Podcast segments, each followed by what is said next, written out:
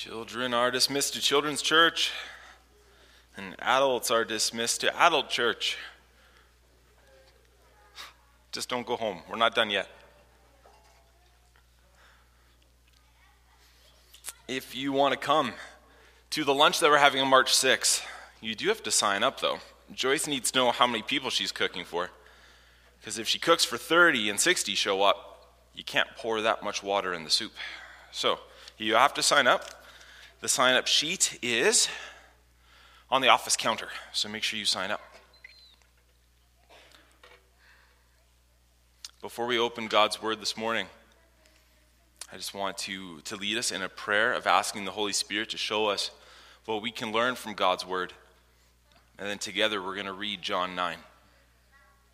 So if you'd like to join me in prayer, let's pray. Father in heaven, as we turn to your word, Lord Jesus, and open it, I pray that the Spirit of truth would lead us, Lord, into a better understanding of this relationship that we have with you, of your role in this relationship as our King and as our Lord, and for the way that you lived and the way that you would have us live. That this scripture would apply to our lives here in this moment at this time, and that you'd show us, Lord Jesus. Show us how 2,000 years hasn't changed the way that you love us and the way that you'd have us live in this world. So I pray that these things would rise to our minds, Lord Jesus, that we would see them and feel them impressed on our hearts by your Spirit as we go through this scripture this morning. Thank you, Lord Jesus. Amen. I think that's so important as you read scripture, just to have a heart that is prepared and that's ready for it.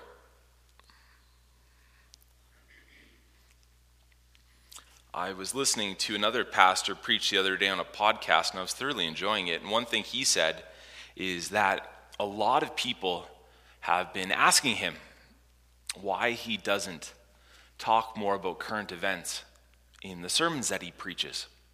Why don't his sermons come back to what's going on in the news?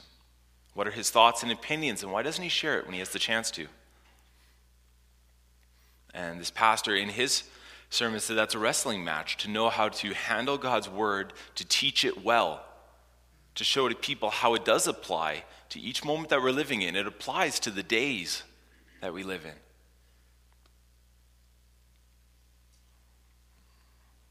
I think preaching through the Gospel of John couldn't have come at a better time. And why? It's because of this John reveals the heart of Jesus, reveals the identity of Jesus. And I think when I look at what's going on in the world, and I have to decide how I will respond because the only person I can control is me. I look back at the way Jesus lived and the way he spoke, the way he loved people that he agreed with and disagreed with, the way he taught his disciples and the way he loved them and showed them grace, the way he spoke to Pharisees, the way he spoke to the commoners his submission and his humility and his determination, his love for spiritual freedom, and eyes being opened. And as I decide uh, how to live my life, how to feel, this is the lens that I interpret that through. So I hope that as we teach you more and more as we go through John together, and I'm sure you've all read it before and I hope that as we read it together, it's better clarifying the lens that you look at the world through. You know, when I read that post, what would Jesus think of that? When I talk to this person I disagree with, how would Jesus speak to that person? When I'm struggling with fear, with anxiety, or with anger, how did the Lord channel that? How did he feel that? How did he express that? Because our world does fit into the scripture because Jesus came down and entered our world. My hope is that you see that in John 9 this morning as we read through it. Now, Mr. Scott led us in a sermon last week through the beginning of John 9. It was the healing of a man who was born what? That's right. Hadn't seen once in his entire life. Jesus encountered him, spit on the ground, made mud, placed it on his eyes, said to go wash. But there's a deeper story. There's a long conversation with the Pharisees about a spiritual eye opening that this morning we're going to see. Let's read this story. We're going to start at verse 1, and Scott went up to verse 12. We're going to continue on past verse 12 into the rest of the story, but let's start at the very beginning. So, if you have your Bibles, this is chapter 9 of the Gospel of John. It says this As he, that's Jesus, went along, he saw a man blind from birth. His disciples asked him, Rabbi, who sinned, this man or his parents, that he was born blind? Neither this man or his parents sinned, said Jesus, but this happened so that the works of God might be displayed in him. As long as it is day, we must do the works of him who sent me. Night is coming when no one can work. While I'm in the world, I am the light of the world. After saying this, he spit on the ground, made some mud with the saliva, and put it on the man's eyes. Go, he told him, wash in the pool of Siloam. This word means sent. So the man went and washed, came home seeing. His neighbors and those who had formerly seen him begging, they asked, Isn't this the same man who used to sit and beg? Some claimed that he was. Others said, No, he only looks like him. But he himself, he insisted, I am the man. How then? Were your eyes open? They asked. And he replied, The man they called Jesus made some mud and put it on my eyes.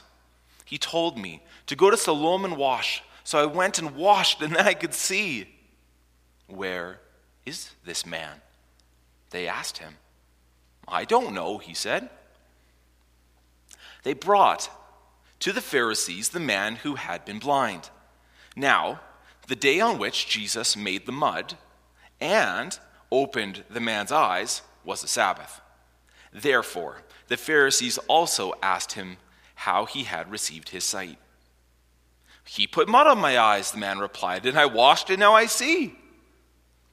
Some of the Pharisees said, This man is not from God, for he does not keep the Sabbath.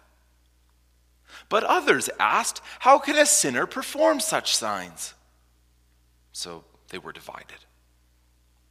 Then they turned again to the blind man. What have you to say about him? It was your eyes he opened. The man replied, He is a prophet. They still did not believe that he had been blind and had received his sight until they sent for the man's parents. Is this your son? They asked. Is this the one you say was born blind? How is it that now he can see? We know he's our son, the parents answered, and we know he was born blind. But how he can see now or who opened his eyes, we don't know. Ask him. He's of age, he'll speak for himself. His parents said this because they were afraid. They were afraid of the Jewish leaders who had already decided that anyone who acknowledged that Jesus was Messiah would be put out of the synagogue. That was why his parents said, He's of age, ask him. A second time, they summoned the man who had been blind. Give glory to God by telling the truth, they said. We know this man's a sinner. He replied, Whether he is a sinner or not, I don't know. One thing I do know I was blind, but now I see. Then they asked him, What did he do to you? How did he open your eyes? He answered, I've already told you, you did not listen. Why do you want to hear it again? Do you want to become his disciples too? Then they hurled insults at him, and they said, Ha, you, you are this fellow's disciple. We're disciples of Moses. We know that God spoke to Moses, but as for this fellow, we don't even know where he comes from. The man answered, Now, that is remarkable. You don't know where he comes from. Yet he opened my eyes. We know that God, God does not listen to sinners, he listens to the godly person who does his will. Nobody has ever heard of opening the eyes of a man born blind. If this man were not from God, he could do nothing. To this they replied, You were steeped in sin at birth. How dare you lecture us? And they threw him out. Jesus heard that they had thrown him out. And when he found him, he said, Do you believe in the Son of Man? Who is he, sir? The man asked. Tell me, so that I may believe in him. Jesus said, You have now seen him. In fact, he is the one speaking with you. Then the man said, Lord, Lord, I believe. And he worshiped him. Jesus said, For judgment I have come into this world so that the blind will see, and those who see will become blind. Some Pharisees who were with him heard him say this, and they asked, What? Are we blind too? Jesus said, If you were blind, you would not be guilty of sin. But now that you claim you can see, your guilt remains.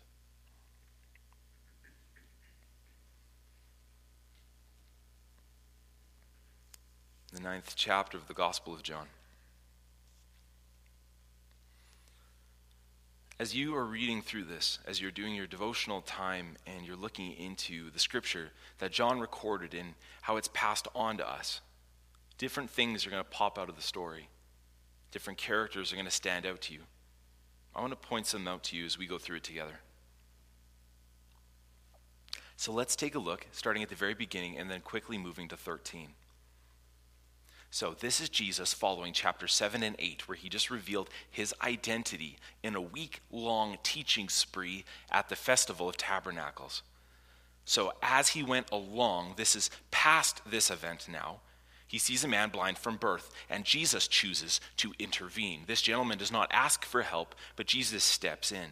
And we later understand that this becomes a physical demonstration of the reality that Jesus has been teaching. Up to this point, Jesus' identity has been just a teaching from him, and now this is a physical act to reveal it. They're asking about sin. Who sinned, this man or his parents? But it's not connected to his sin. The pain that this gentleman is in isn't connected to either of their actions, but God is going to do something incredible through it. God, through Jesus, interacts with the dirt on the ground. When's the last time that we saw the Creator interact with the dust on the ground and perform something life giving. It's interesting that that's similar between Yahweh who breathes into the dust and out comes life. Jesus spits into the dust and out comes healing. He tells him to go to the pool of Siloam. That's a pool on the south side of the temple. That's a cleansing pool. That's where people who are coming for a festival, like the Festival of Tabernacles, would have went and they would have ceremonially washed themselves, become clean, and then they would have been appropriate, they would have been cleansed enough to enter into the temple and now worship. So this was a pool where people were made clean before they encountered the living God. And Jesus sends him to go be made clean in this pool. Now, when the gentleman comes back, the crowd is split some believing his identity as the formerly blind man, and others not revealing his identity. Which harkens right back to chapter 7 and 8, where the whole crowd was split over the identity of Jesus. People couldn't agree, even though something miraculous had happened. So, where we step into verse 13 today, they take him to the Pharisees we notice that two different Sabbath violations have taken place. Do you notice the distinction there with the word and? You see in verse 14, the day on which Jesus made the mud and the day on which Jesus opened the man's eyes. I didn't know this, but spitting in the dirt and kneading it, making mud, kneading it, that was working on the Sabbath. You were working. You weren't allowed to knead on the Sabbath. So Jesus broke Sabbath law by making mud and by performing a healing. This is two Sabbath violations. Now, this compounds on top of when Jesus healed the gentleman at the pool who couldn't walk. That was also done on a Sabbath in chapter 5. Here's the kicker healing a man born blind was an act of God and God alone. It wasn't an act of a healer, it was an act of God. The Jews firmly believed that certain miracles were reserved for the Messiah, for the Son of Man. And we'll get to that title in a minute. Things like resurrecting someone after three days when their spirit had left, only the Messiah. Being able to remove a demon, you never even heard the demon's name, so the person was mute, only the Messiah. Things like healing a defect that had been a part of someone, like blindness, from the day they were born. It was going to take the Creator to undo that creation, the Messiah. So here's where we're left.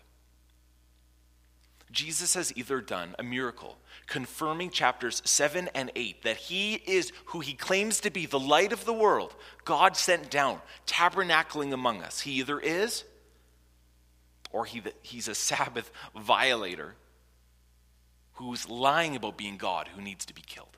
He's one or the other. But that doesn't fit in their world. Why doesn't he treat God's law with respect? Why does he do what he does? Why would he need this mud? Why would he heal this man? Why wouldn't he wait a day? Wouldn't that honor God? So, on one hand, undeniable evidence of who he is, and on the other hand, treachery, blasphemy. So, it's split the crowd right down the middle. That's why the Pharisees keep asking things like, How did this happen? How did this happen? They are looking, as we can read into the story, they're looking for a way that Jesus could have done this and not have had to be the Messiah. A way that he could have manipulated the situation. How, they ask. Did he really give you back your sight? Did he correct your sight a little bit? Was the gentleman really blind? Because if they can prove the gentleman wasn't really blind from birth, then this miracle loses its intensity, it loses its significance. If they can prove that Jesus manipulated the situation, that he isn't really a healer, he's a deceiver, then they can win the argument, they can win the day. But if the miracle is genuine, and if the man was blind from birth in a genuine way, it's undeniable. They need to know. Even the Pharisees, look at verse 16 and 17. They're divided on who Jesus is. On one hand, he's Messiah. On the other hand, he's Sabbath violator. And in what might be the great turn of events in verse 17, they ask the blind man for his opinion. He was a beggar. He sat and he begged for cash. He was this useless, steeped in sin individual. Please, money. There's nothing I can do. Money, please. And people would spit on him and they'd walk past him. He's not going to be testifying to the identity of the Messiah before the Pharisees. And now they've come to a point where they need to ask him, What do you say, sir? What's your testimony about Jesus? And he says he's a prophet. God is speaking through him. He does the works of God. He's a prophet. He doesn't claim he's Messiah. He doesn't claim he's the anointed one, the king. He says he's a prophet. He's encountered something that came from God. This man speaks God's words. They bring in the parents.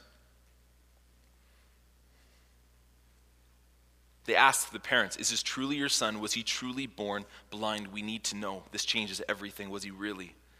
And the parents confirm, Yes, he was. Yes, he is. That's verse 20. We know he's our son. We know he was born blind. But watch the change in their tone in verse 21. But how he can see now, who opened his eyes, we don't know. Ask him. Just ask him. He's of age, he'll speak. Ask him. And you'll go, oh, okay, well, the parents weren't there at the healing. Maybe they don't know. Maybe they just, they've never met Jesus, they've never seen him. It's fine. They don't have the information necessary. And then you read the next verse they were afraid. Verse 22 His parents said this because they were afraid of the Jewish leaders, who had already decided that anyone who acknowledged Jesus was the anointed one, the Messiah, would be put out of the synagogue. Now, this resonates with people. Remember, who's reading this letter? It's not Jesus, and it's not the disciples. This letter, written 20, 30, 40 years later, is for the next generation of people who John is trying to compel into believing in Jesus as the anointed one. Because he believes that only in Jesus will you find life and freedom.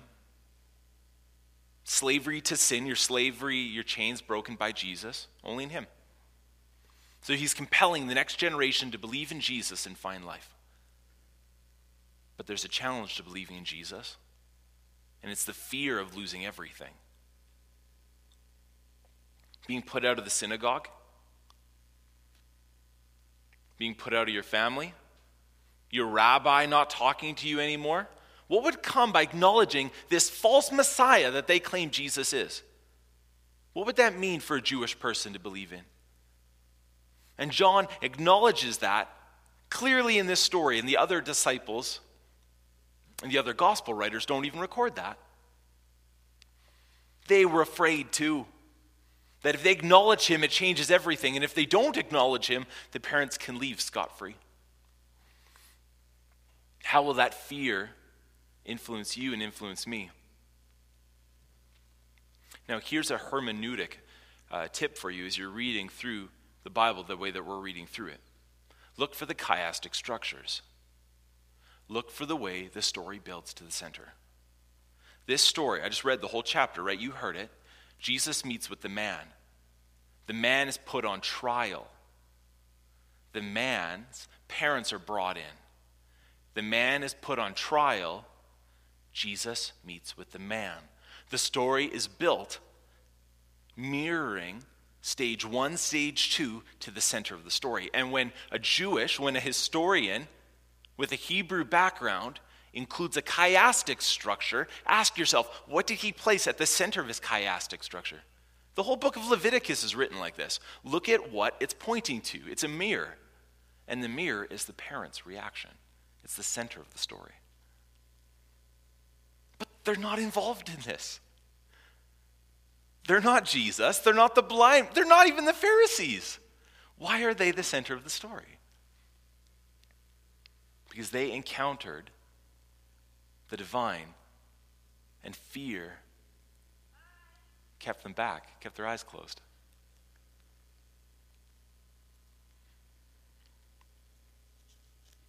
A second time, they interrogate the poor blind man. They bring him in. They say, Give glory to God, not to this sinner.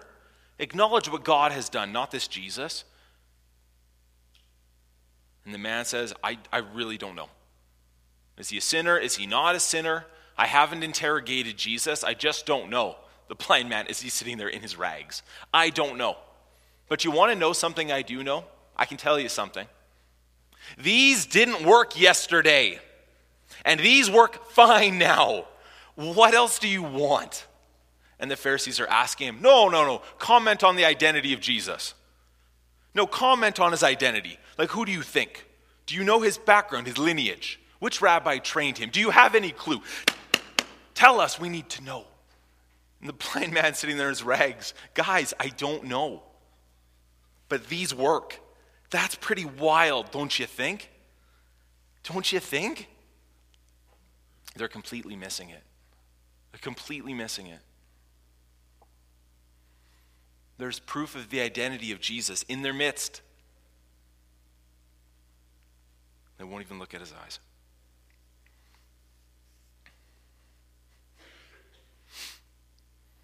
The funniest part of the whole story is this section. Uh, do you want to become a follower of Jesus or don't you? Why? Because they ask him again. How did this miracle really happen? Walk us through it step by step. They're interrogating him. We want to know. Did Jesus manipulate the situation? Tell us the truth. And that guy goes, Why? You want to be his follower, do you? Hmm. Isn't that odd? Pharisees, followers of Jesus. And they strike back at him. We're followers of Moses. Do you know why? We have proof. God spoke to Moses. That's undeniable. This other gentleman, this Jesus you speak of, there's no proof of that. We follow Moses. We have evidence of that. Evidence of that. This Jesus, no evidence at all. We don't even know. And the man is looking them in the eyes. We don't know where Jesus comes from. We don't know if he has any connection to God. We don't know where he comes from.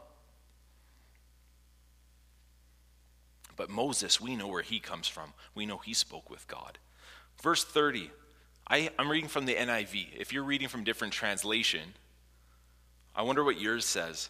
The man answered, Now that is remarkable. Do you have a different translation? Does it say something different than that?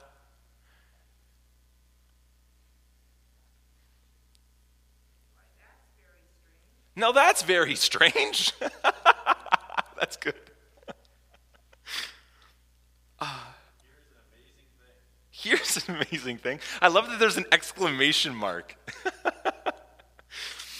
the blind man, right? The beggar, the former blind man, is sitting in the midst of a council of Pharisees. And he goes, Well, isn't this strange? We have evidence of the Messiah in our midst. Hmm and you're all blind. Ha! How the tables have turned. And he's looking at them. Isn't this remarkable? You don't know where he comes from, and yet God doesn't work through sinners. God worked through this man, so God is using him, so he's not a sinner. Hmm, okay. The case is airtight. All of you are blind. Isn't this remarkable? So you have this the audacity, the audacity of someone who was begging the day previous, sitting in their in their own filth. I don't know, like this is an outcast. And the outcast is now in the presence of the Pharisees, lecturing them on the coming of the Messiah. And he responds by, Isn't that strange? Isn't this remarkable?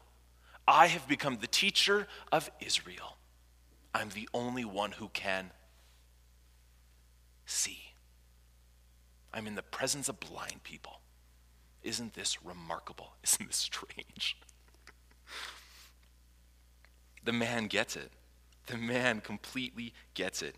Verse 33 If Jesus was not from God, he could do nothing. No one has ever heard, this is verse 32, no one's ever heard of opening the eyes of a man born blind. It's never happened before. This is a unique situation that's never in history before this been replicated. This isn't debatable. It wasn't like he had a sore on his leg and Jesus spit on his sore, and then a couple days later the sore was gone. You might look at that and go, Whoa, Jesus is powerful. Or you might look at that and go, Wow, sores go away after a few days. Isn't that cool? Like it would be deniable. He's like, guys, I was born blind. My mom and dad stood in here. They told you I was born blind.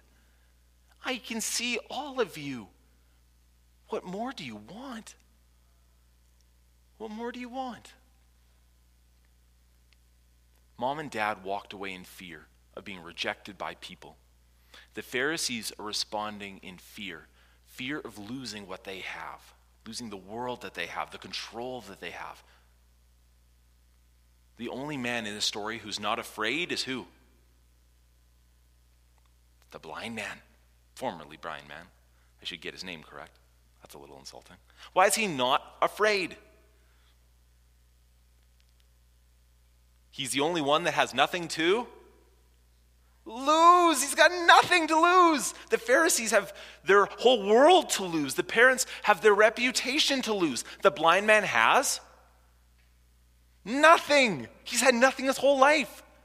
Until this moment, he's had nothing. He has nothing to lose. And when you have nothing to lose, you have nothing to be afraid of.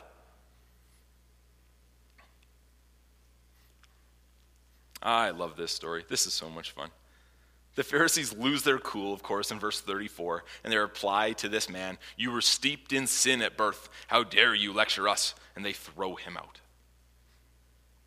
The one commentator I was writing said, In this action of throwing out, it reminds us of what the parents were afraid of. They were afraid of being thrown out.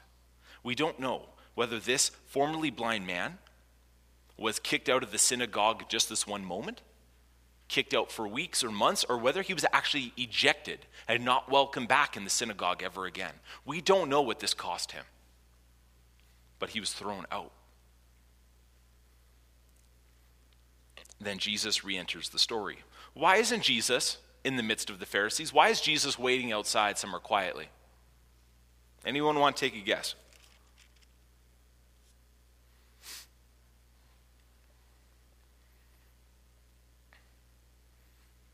Because at the end of chapter 8, what did they try to do to Jesus? They tried to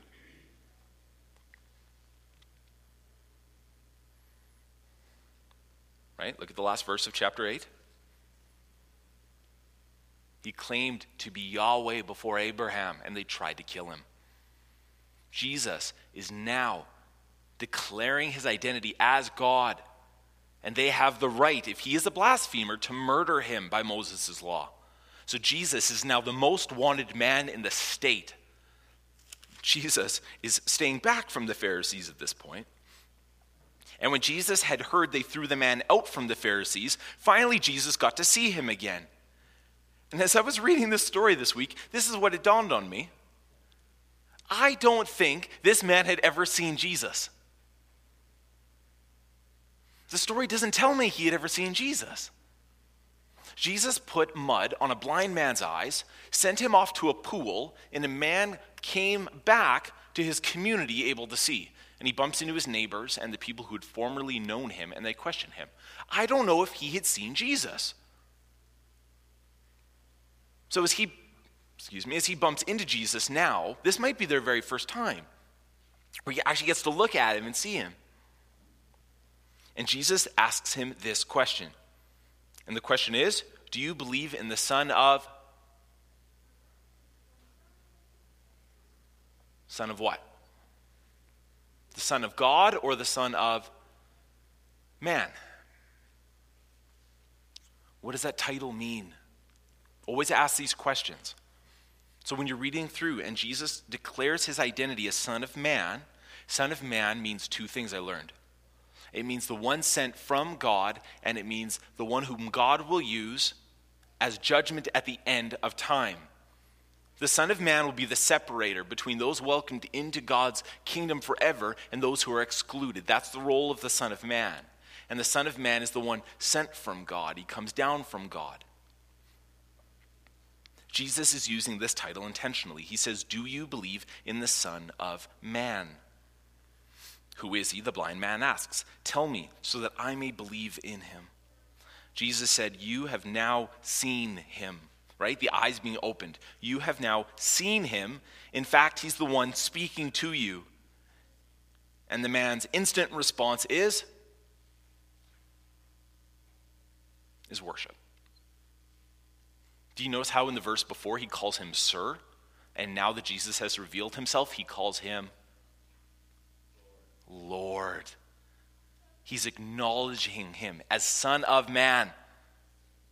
Lord, Master, God.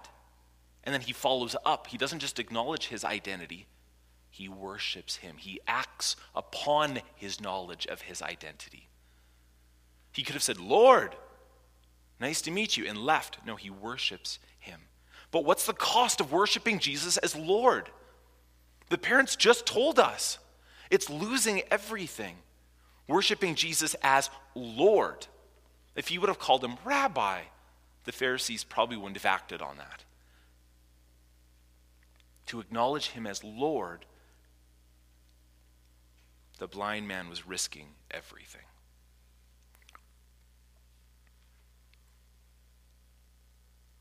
Jesus gives us this incredible teaching in verse 39. He says, For judgment I've come into this world. Okay, that's the role of the Son of Man. So he's building on that.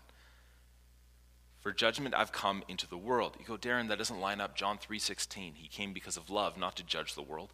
Okay, hold on. The role of the Son of Man is to separate those who are entering the kingdom and those who are not entering the kingdom. That's his role.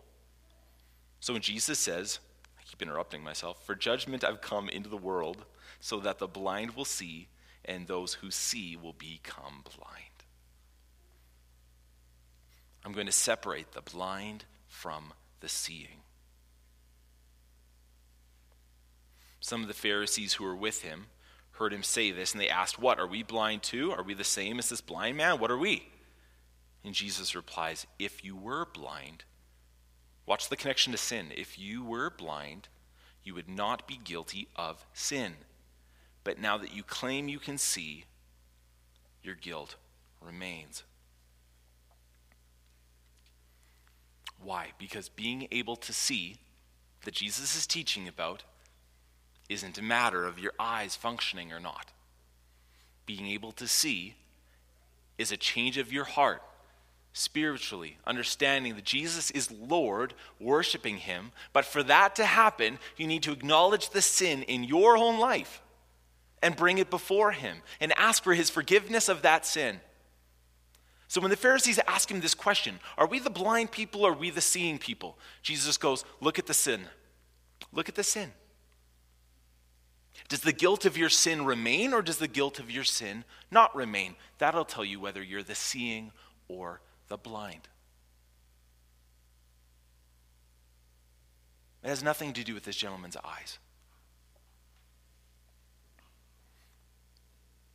When Bob was up here leading us in a time of prayer, referencing freedom from chapter 8. Know the truth, and he'll set you free. And everyone goes, Yes, I like that. Freedom sounds good. And then Jesus dies a few chapters later. And you go, No, no, no, that's not what I want. I want freedom. Freedom doesn't mean dying. Jesus goes, You're wrong. You're very, very wrong. Freedom 100% means dying. What's not freeing about that? Because in Jesus, there's life. See, it just it confuses everyone. Because this Roman government had made being a Christian so incredibly painful, they're murdering Christians. Later, they're going to start crucifying Christians. That's not fair. Jesus goes, but know the truth. It'll set you free. I'm the light of this world. I'm going to lead you out of darkness. All of you, you're in chains to sin. I'm going to break those chains. All of you are blind. I'm going to open all of your eyes.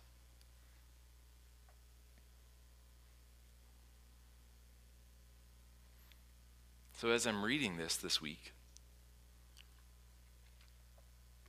I'm looking at the world around us and just like all of us, I'm wondering how does my faith and how does the world that I live in today interact with this scripture?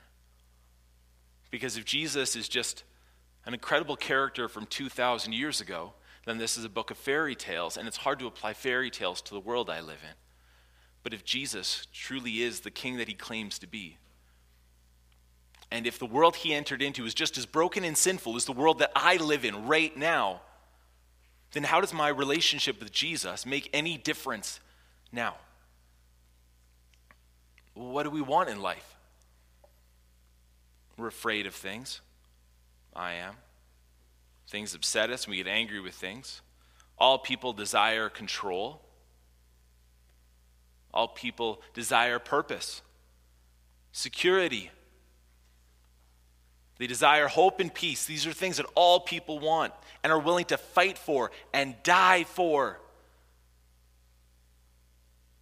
You open up your phone, you turn on your computer when you get home. You are going to see posts and articles and pictures of people who are willing to do anything for control and peace and hope and purpose, anything for them.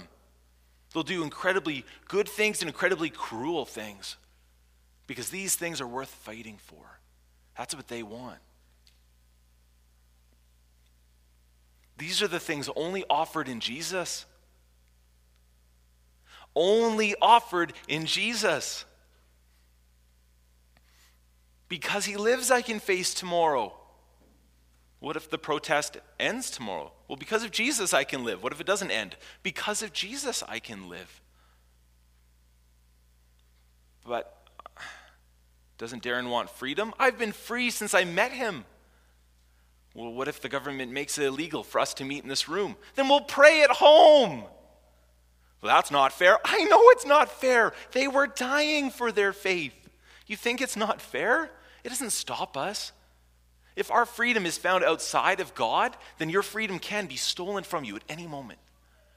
But if your freedom and peace and purpose and identity, if all of those things are found in Him and in Him alone, and He's unchanging, then they'll never be taken from you. And you don't have to be afraid anymore.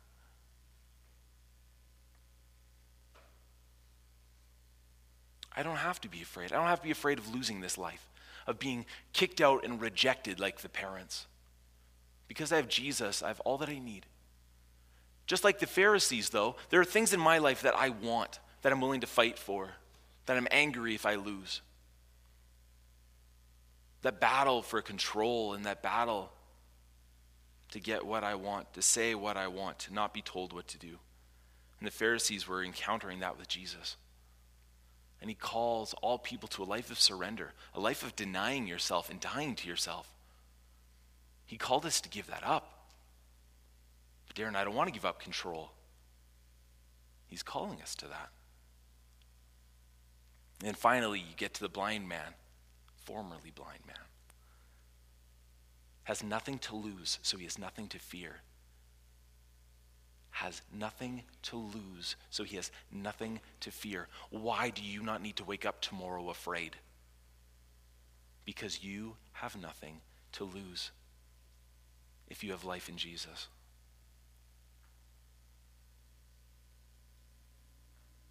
Most people missed it. A lot of people missed it. Fear kept a lot of people away from it. Lies kept a lot of people away from it. But certain people found Jesus. If you actually look through the Gospel of John between chapter 1 and chapter 9, there's not that many people who've actually found faith in Jesus. Most people have either rejected him or have somewhat believed and then walked away. But the people that have found faith in Jesus have found everything. So, as a Christian who's trying to live well in this, in this world that Jesus has placed me in, in this time that he's placed me in, I read stories like this beautiful one in chapter 9, and I think to myself, who am I in the story? Am I the Pharisee? Am I the parent? Am I the formerly blind man? Have I surrendered my sin to Jesus, or does my guilt remain? Am I acknowledging Jesus as the Son of Man, or am I trying to live my life as if I'm God and He's not?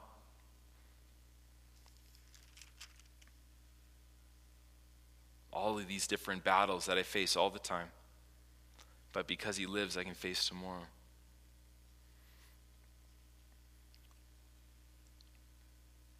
I hope that as we go through the rest of the book of John, into chapter 10, Him being the Good Shepherd, Chapter 11, the resurrection of Lazarus. Chapter 13, the washing of the feet. And finally, the, the Messiah on the cross. I hope that the Holy Spirit is revealing to you ways that this story directly intervenes right now in your life. I was visiting with a friend of mine the other day at Tim Hortons. We met together after supper and we closed the place out. The nice lady had to ask us to get up and leave we visited for so many hours. It was a, it was a really fun visit. And we were talking about how all people in this world strive for similar things, and I mentioned some of those already. As humans, we have this desire. We want control, and we want peace, we want security, we want purpose, and all humans will look for it. One pastor said, All humans are worshipers they just don't know what they worship, but all humans are worshipers. You either worship a God outside of yourself, you worship a God within yourself, you worship something. Because humans were designed and programmed from our creation to be followers of something.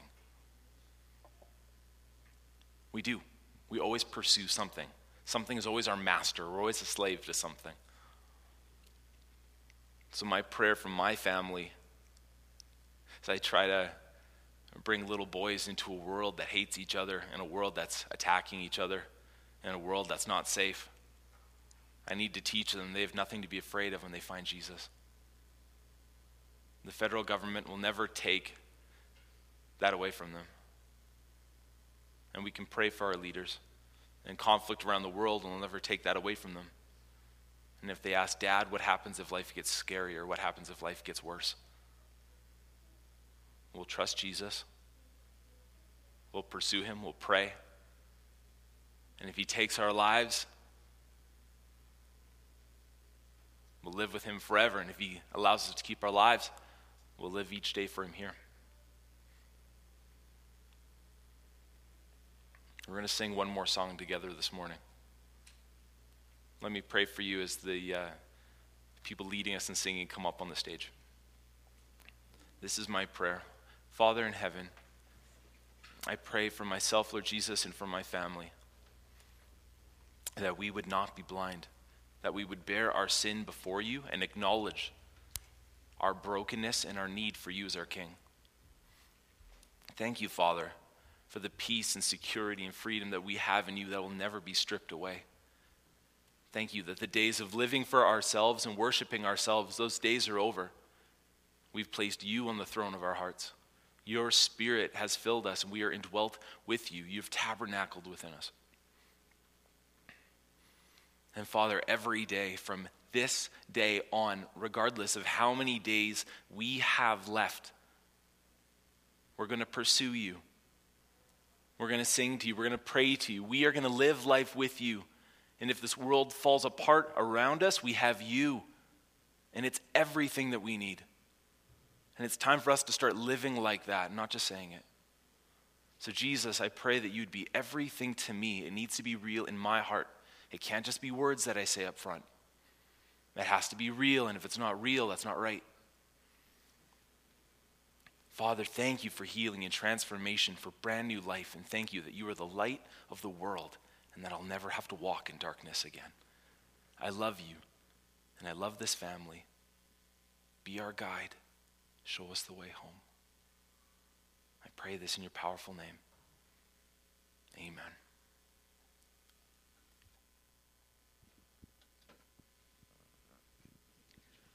What an incredible